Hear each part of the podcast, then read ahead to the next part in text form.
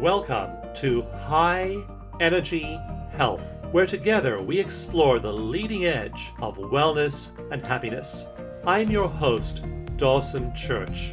By choosing this time together, you're declaring your commitment to a positive mindset, elevated emotions, and a great life. Thanks for joining me for today's episode.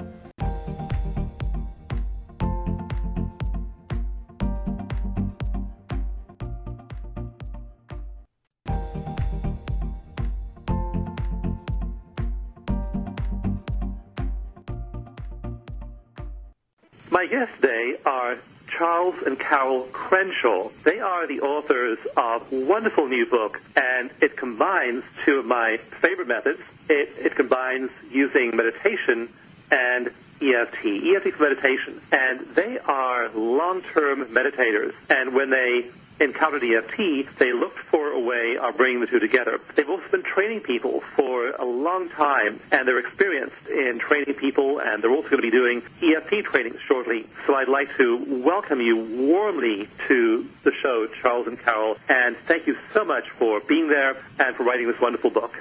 Thank you. Thank you for inviting us, Dawson. When did it first occur to you to combine EFT and meditation? Well, we practiced meditation for many, many years before we learned EFT. We already knew that things come up from the unconscious when you meditate, and it creates static. It creates a little disturbance sometimes while you're clearing it out. And until you get back to a state of balance, uh, it could be a little bit challenging. So when we learned EFT, it was such a natural connect. That's a way that you could clear those things out in a fraction of the time and go back to smooth sailing, but without repressing it. You're dealing with it, but you're clearing it out of the system, and you're doing it at such a faster rate than, than you could do just with meditation. On the other hand, the EFT practice, we noticed when we started doing it, it deepened our meditation. It deepened our meditation because there was more peacefulness from clearing things out. So they seem to support each other. And the EFT was easier to do because we had years of meditation and we had a certain level of awareness already. So they were a perfect match. In addition That makes, that, that makes sense because I know many people, that's the big obstacle to meditation. They sit down, they close their eyes, they get quiet, and their minds are full of all the things that then disturb their thinking. Being able to tap those things away is a really powerful benefit when you start to meditate. Yes, and a lot of people quit because they don't have any tool to use. They don't have anyone to guide them. They don't have any way to guide themselves. Perfect way to sustain a meditation practice. and so I think uh, Dawson, actually, when we met, I think that I mentioned about the fact that we were joining in your wonderful research and stuff that you have done because we saw the benefit to our meditation practice. And then what we did was that we, in reading one of the texts for the EFT training, we found in the acknowledgement one of our, in the circles, is called Guru Brother. And his name is Dr. Martin Jerry, and there are acknowledgments in the Promise of Energy Psychology.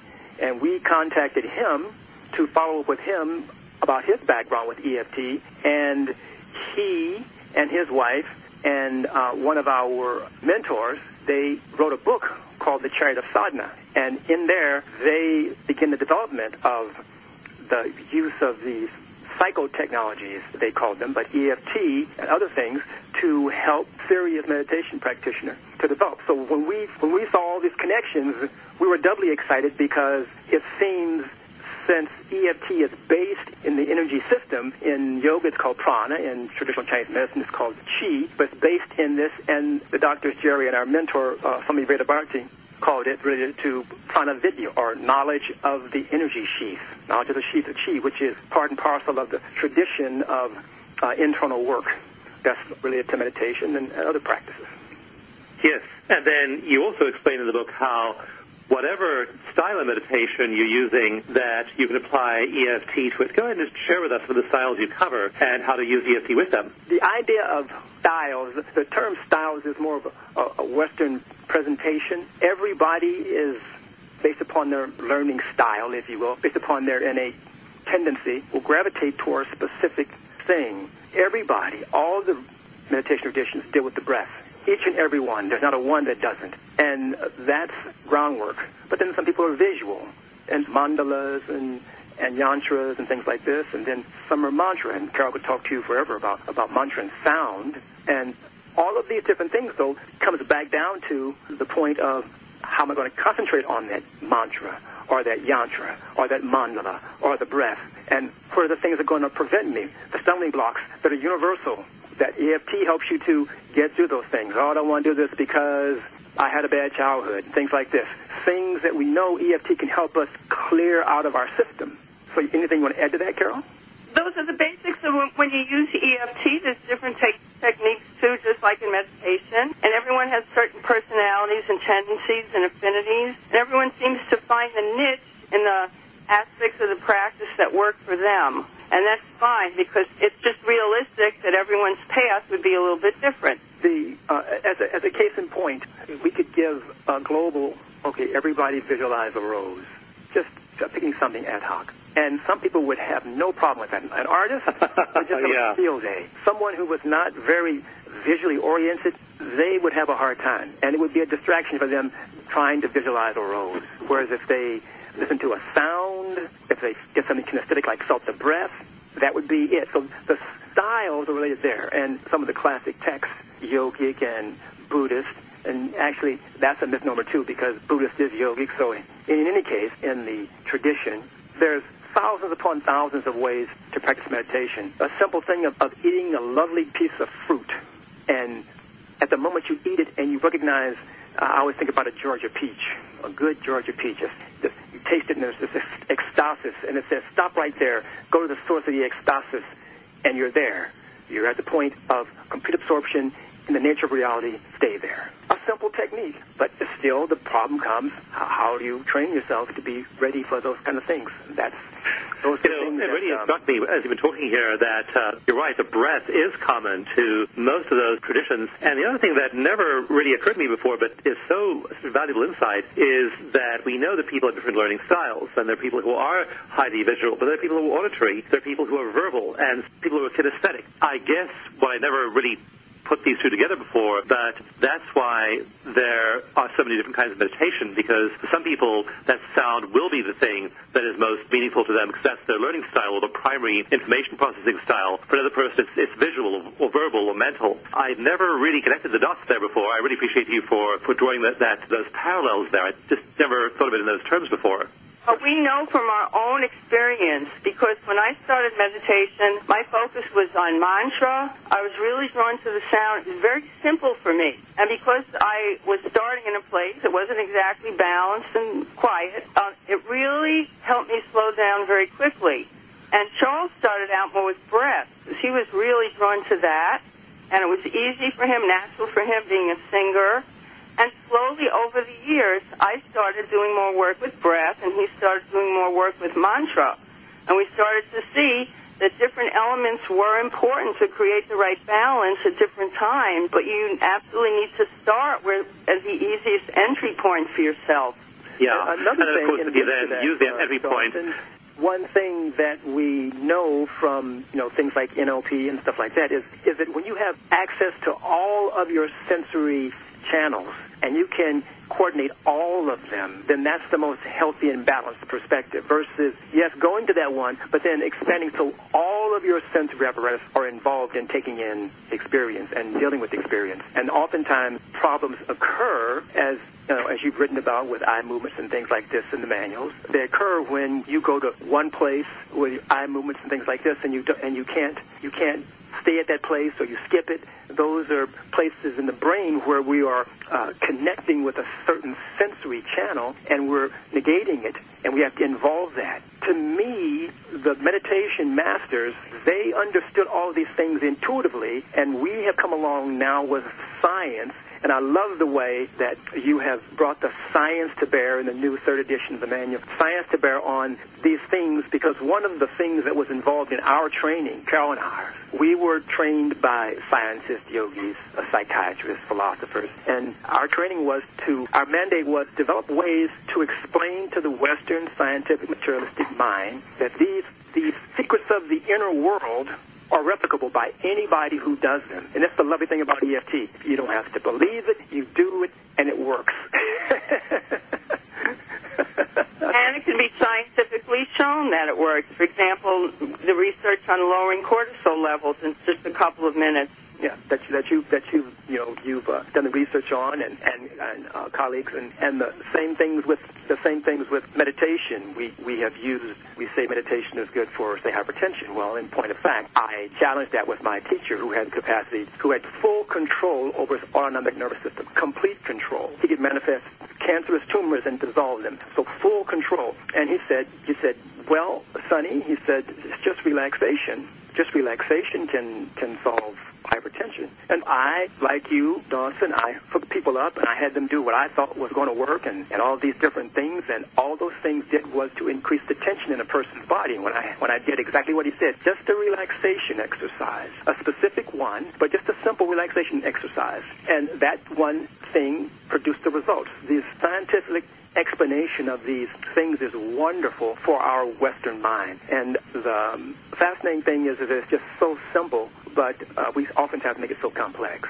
Yes, yeah, and simple as you can make it, and then what you emphasize is find your entry point and practice. I think that the more you practice, the more you shift. I know I was looking at one case history this morning of an Australian journalist, and he was one of those skeptics. He was one of those guys who was like he's like a, a very manly man. He didn't believe in all the city meditation stuff, and uh, he was really focused on his career. He's a TV journalist, and he was challenged to do a eight week mindfulness meditation course. And he thought, well, let's see if there's anything to this mindfulness meditation thing. I'll do the course. But before he did, he was analyzed by a team of scientists at Monash University, and they ran a whole battery of cognitive tests on him, as well as putting him through extensive physiological testing, including doing MRI volumetric scans of every part of his brain. So they measured all the, each of the four lobes of the brain. They measured the the um, the volume of substructures within the brain, and then they once he got through this whole battery of tests, he got the results, and he began his eight-week practice. After about two weeks, he reported feeling calmer. He was no longer having spells of road rage. He was handling stress at work better, and he really began to notice the shifts by week two. By week eight, he felt he'd shifted dramatically. Went back into Monash and did his brain scans again, and in a part of the hippocampus called the dentate gyrus, part of the hippocampus that is part of the, emotional midbrain that's uh-huh. responsible for emotional regulation in other parts of the brain, they found that his dentate gyrus in eight weeks. Now, I'm going to take a deep breath when I say this because I mean the results are so absolutely unbelievable. Just, this is like mind-boggling to say this number, but his dentate gyrus, the, the volume of neural tissue in his dentate gyrus had grown by 23 percent. Okay, that's Wow. almost a quarter growth. In eight weeks it had grown by that much. But with mindfulness meditation, he had literally changed the the neurological composition regulation of this part of his brain in just eight weeks. I mean, it's that powerful. We think of it as being mental training, we think of it as being physiological training, and you've emphasized the importance of physiological reg- regulation. But it, what happens is as we use those circuits, they get bigger and bigger and bigger in our brains. Carol, you were mentioning something that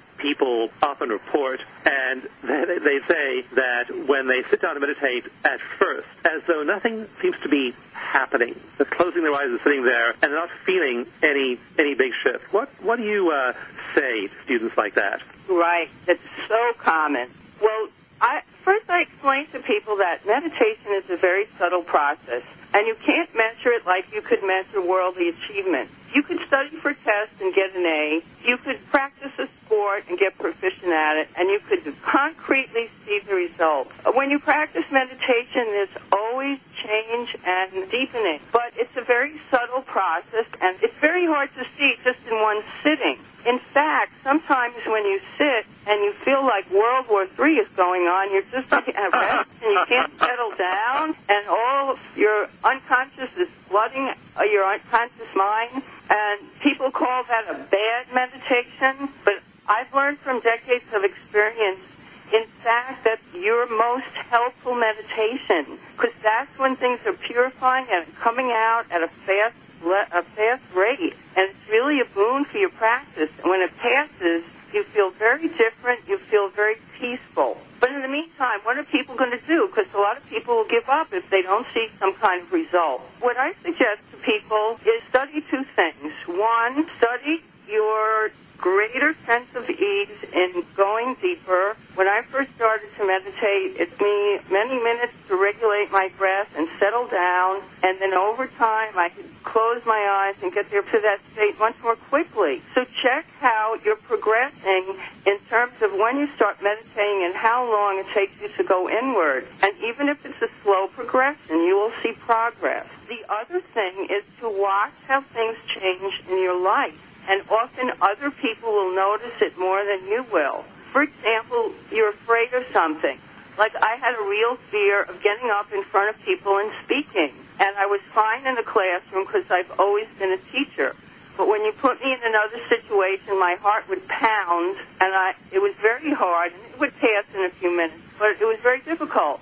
And over time with meditation, I noticed that it shifted on its own. And I said, well, what was I so afraid of before? I didn't, I didn't know, but at the time it was a really big deal. And if you start to study that, you see that you're calmer, you're less reactive, things that frighten you don't bother you. Things uh, like changing a career or doing something more courageous is easier for you to do. You become a better listener, more compassionate. There's so many ways that you can see change. Even something simple like your breath rate. How many times do you breathe a minute? So if you really start paying attention on a subtler level and even on a grosser level, but with a different eye for looking at what's happening, there is change taking place. You might not see it in a day or a week, but in a month, in six months, in a year, in five years, ten years, twenty years, you notice very, very significant changes in your state of being. Yeah, I know. In addition to that, the simple fact of the, the key thing with the breath, just just seeing how the breath and being aware of your breath, that's actually the major tool of mindfulness. If a person just did that, if they're aware of their breath, what the qualities were of the breath, simply, and then that's going to make them slow down and decide, okay, I'm going to pick up this box of tissue, and they're going to do it paying attention versus just haphazardly and knocking over papers and things like this. Those kind of things come into play. Simple things but that's actually mindfulness is actually the things that Carol said that happen that you don't see day one, but you have to give it. The teacher always said at least six months. If six months you see nothing, then you're either doing it wrong, insincere, or it's not for you. But it's for everybody. it's for everybody if you do it according to comfortable capacity. When I started meditating, I was very hyperactive, and five minutes was plenty for me. five minutes became 10 and 20 and so on. It, it expanded without any conscious effort to do it more. If you just start with a couple of minutes and work with the breath, it becomes so much easier because you're not pressuring yourself to accomplish something early on that you're not going to accomplish right away. Actually, all you need is two minutes. Two minutes. Anybody has two minutes. If you tell me you don't have two minutes, I have to say, no, that's not accurate. Two minutes. Just sit down, be still, be quiet for two minutes, and see the effect, and let the thing expand from there. You don't have to sit down and say, okay, I'm going to be here uh, like the great sages and sit here for six hours unmoving. No, two minutes. Two minutes just being still. Don't do anything. Listeners, sit down. Two minutes. Be still. Don't do anything, and you will notice an effect. If you don't, if you're on medications, of deep medication stuff like this, okay, well then we can't override those things. But two minutes of just being still. Sit down. Be still. Be aware that you are breathing. You will notice something there. In fact, one of our most respected teachers used to say, it's more beneficial to stop every couple of hours, breathe, and go inward for two minutes than it is even to sit and meditate once a day for a longer time. Because we accumulate so much stress and tension physically and mentally during the day. When you stop, like Charles said, two minutes, you go, oh, I didn't realize I was getting so worked up. And you could really calm it down an incredible amount in that sort of period of time. One thing I like about the book, too, is the way at the beginning of the book you have a quick start guide. Immediately you get people into meditation. Just within the first chapter of EFT meditation in your book, you have people explore meditation and get that, that initial experience of it because again, once you have the experience of it and how it can make you feel so much calmer, so much more centered, that will motivate you to do more of it. Yes. Yes, absolutely. Experience is so important. You can talk from now until doomsday, but if you don't have the experience, you don't get it. There was a famous book that said, talk does not cook the rice.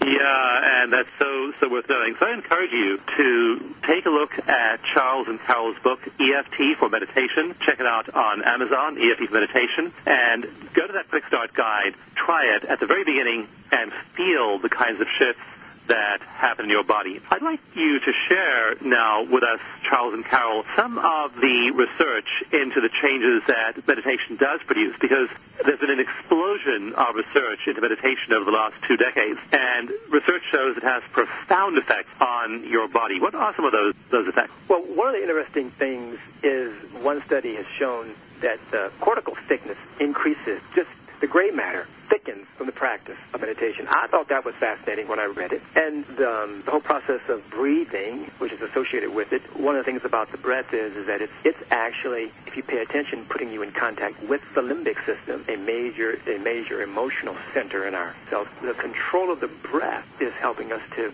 control and touch hypothalamus, hippocampus, those things indirectly through the movement of the breath and other things. Like Carol found uh, several research things on helping kids with their education, fed in the, in the There's, there's one study of, of college students, and their grade point average, they had a weekly study group, and they to meditate for 10 minutes of that study group, and the control group just had the study group, and the grade point averages of the students with the med- meditation, even though it was sort of brief, were significantly higher. And not only that, but the higher grade point average continued through uh, subsequent semesters. So there was quite a big carryover effect just from the couple of months of that study. Well, it, it, hmm. it seems logical. I mean, if you consider that meditation is a, a prerequisite for meditation is concentration, and if you improve your concentration skills, the things that require concentration, like education, taking tests, and stuff like this, you see improvement in those things. And, and that doesn't take a whole lot of research for a person to figure out. They do it, practice it. Oh, I'm getting better grades because my ability to concentrate is greater. You know, we don't even need to go to the lab for that. But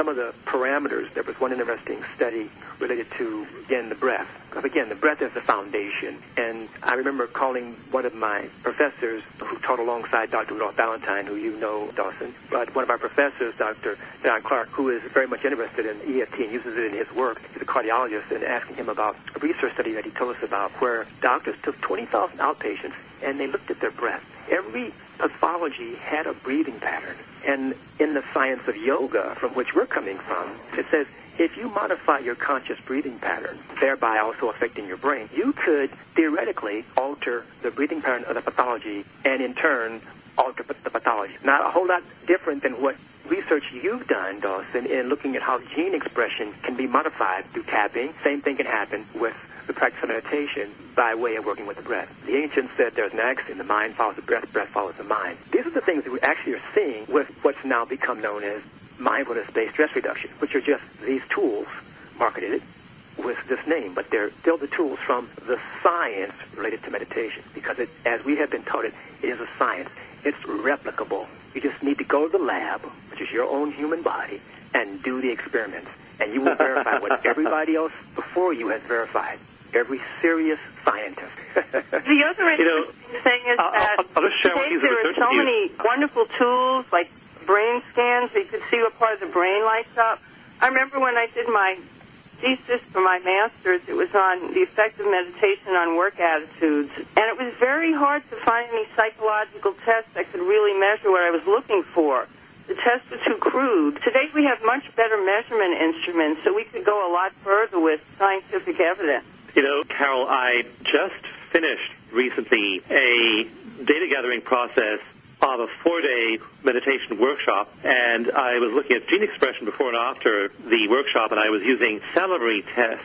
So I wasn't using blood tests, and you can get a certain number of genes and assess them with saliva and see how gene expression is changing over time. You can't get as many as you can with a blood sample, but you can, get a subset of human genes. And we found that over the course of the four-day meditation workshop, that eight genes changed significantly. Uh, genes that had to do with the suppression of three different kinds of cancers were upregulated. These are genes that help your body identify, tag, and destroy cancer cells. And they were colon cancer, they were throat cancer, and they were prostate and breast cancer. And a particular gene that helps prostate and breast cancer we found. So uh, in that four days of meditation, people had significant shifts and upregulation of those genes. They also had upregulation of genes that have to do with metabolism and also with helping cells regenerate themselves. And again, literally measuring gene expression changes over the course of just four days of meditation intensive. Uh, now, we do have those tools. Again, that, that's a really expensive, elaborate study. But as, as you were saying earlier, Charles, that you don't need a an EEG or an MRI or a gene test to show you that, that you're changing. You can tell that your concentration is improving, that your cognitive performance is improving. All of these things shift after meditation.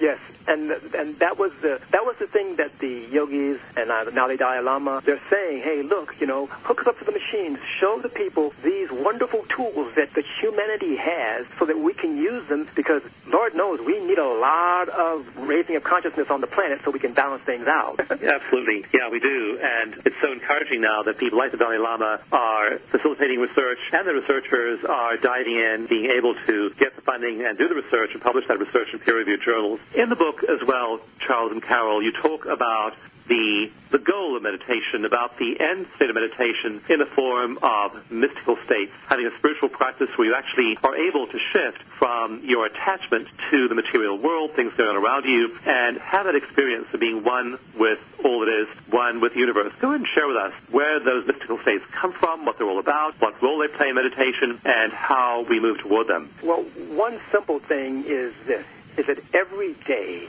each and every one of us touch this state that seems so transcendent, so far away. And that state is deep, dreamless sleep. We are at the goal of meditation when we're there. And the secret is, is that there is no mind as we know it there. The mind is a divisive factor. One of the things in meditation is we come to understand this thing that we say we understand, but we don't. Even the psychiatrists, psychologists don't understand the mind. The ones who do understand the mind, understand themselves, guaranteed they are meditators. These, the greatest psychologists, greatest psychiatrists, were the mystics, the great meditators who understood their mind forward and backwards. This high state is just a state where we recognize that when we set our true nature up against something else, then there is suffering. And as soon as we stop doing that and abide where we are, in deep dreamless sleep, and that can be done while you're awake. And one example of that is is that one of our mentors, Swami Veda Bharati, at the Noetic Science Institute was sitting with Dr. Radin, and not that delta is the be-all and end-all of uh, brainwave activity. We know, as you know in your research, Dawson, there's all the various levels, but he's having a conversation with Dr. Radin, and his brainwaves, steady delta, deep dreamless sleep. Now, the other refractory things we won't, we can't mention because they're there, but I'm pretty sure that while I'm talking to you right now, my brainwave activity is not in delta. Um, I'm almost pretty sure of that because I've been hooked up to 54-pin EEG. We're trying to understand the transcendent state is already with us. We're using meditation as a tool to, as they say in Zen, to wipe the dust off the mirror the mirror is our true nature. We're just using to wipe the dust off. When the dust is off, we see its pristine beauty. That's the transcendent. That's the cosmic. That's the be-all and end-all of the practice of meditation. Meditation is for beginners. there are people yes, who, are, absolutely. on the planet who were in the state that I've spoken of 24-7. They interacted with the people. They lived in the world. They were, they're considered the great sages and saints. Yeah, and to access that state in the waking state is, is very powerful. To integrate that sense of being one with the all that is in the waking state is, is, is powerful. I've actually done EEGs of meditators, and I've seen their delta flare way out. In fact, I'm going to post some soon on the EFT Universe website, and we see the person's delta double in the course of a session, so it produces a powerful effect. We know that meditation is good for us, has all of these benefits for us in our lives, in our bodies, but like when I do workshops and I ask people who here has read a meditation book, been to a meditation class, everyone raises their hand. Then I say, who has a daily practice of meditation? And everyone looks down and studies the wood grain on the floor, and two people raise their hands.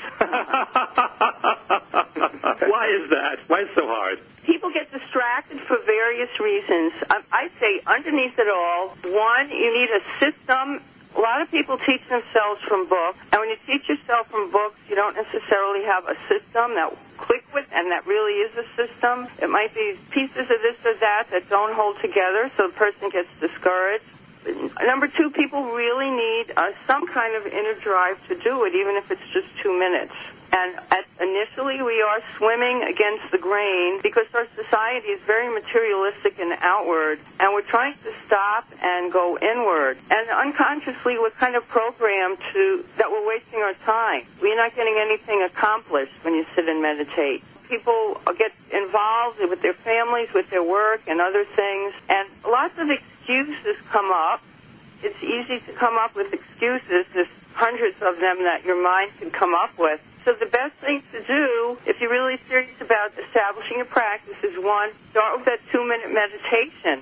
And as you enjoy it, you say, well, maybe I'll do three minutes and then you get three minutes established, and you say, well, this is pleasant, and I'm seeing shifts. Maybe I'll do five minutes. Maybe I'll do ten minutes. So it grows if you start with the amount of time that works for you. Our teacher used to say, meditate for a few minutes a day. I heard him use that phrase probably hundreds of times. He never said sit for 20 minutes, sit for an hour, sit for a few minutes a day.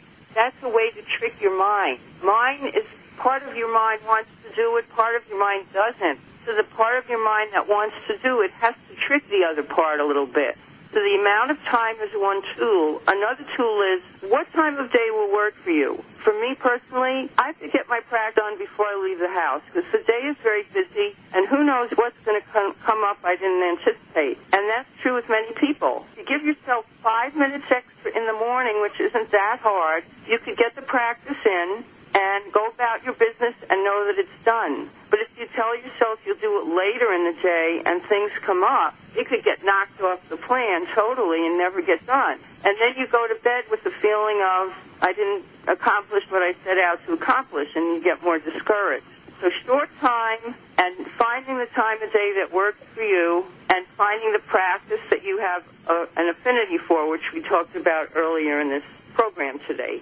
You know, and another thing is that when they can see all the good research that's been done and that's going on, and then it comes back to what a, a great sage, the Buddha, said was, we. It's very easy for us to do what is harmful to ourselves. It's very difficult to do what is good for ourselves. If we remember that and remember, okay, it's going to take some effort. It's going to take a little bit of effort for me to do something that is going to be and it says this in the ancient text too, something that's painful in the beginning but pleasant at the end. And most of the world is directed at what's pleasant now, and that it ends up being less pleasant in the end. We need to kind of regroup. That's why the the resources that you have, the resources that are in the books, putting yourself in the milieu that can help you help support you with your practices and things like that.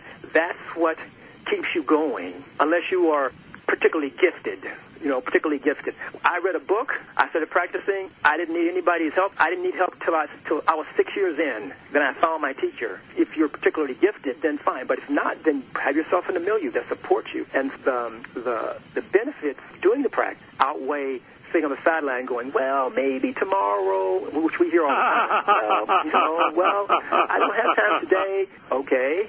but people say, this, oh, this is really hard. And we totally agree with that. It is hard. It's simple, but that doesn't mean it's easy. You have to have some inner drive to do it, and it's hard at the beginning, but like Charles said, it gets easier, and you start to see the pleasant results with that initial effort, and that starts to make it worthwhile and create its own momentum. So it, it does, does become easier and easier, and you look forward to doing it if you are established in the practice and you can't do your regular practice, you're traveling or something, you really miss it. It feels like something very, very significant in your life is not happening that day. And that's when you really have shifted from making that great effort to practice to making that great effort to avoid distractions so you could do your practice. Well, I'm so glad you've helped us focus on that in this wonderful new book, EFT Meditation. Charles and Carol, thank you. Your hearts are apparent there. You share your own journeys, you share the journeys, and it's been so inspiring to hear your perspective and also to have this picture of how simple and how profoundly helpful it can be. And thank you for your wonderful book, EFT Meditation. Thank you. Thank you, Dawson. Again, you can check it out at on Amazon, EFT Meditation by Charles and Carol Crenshaw.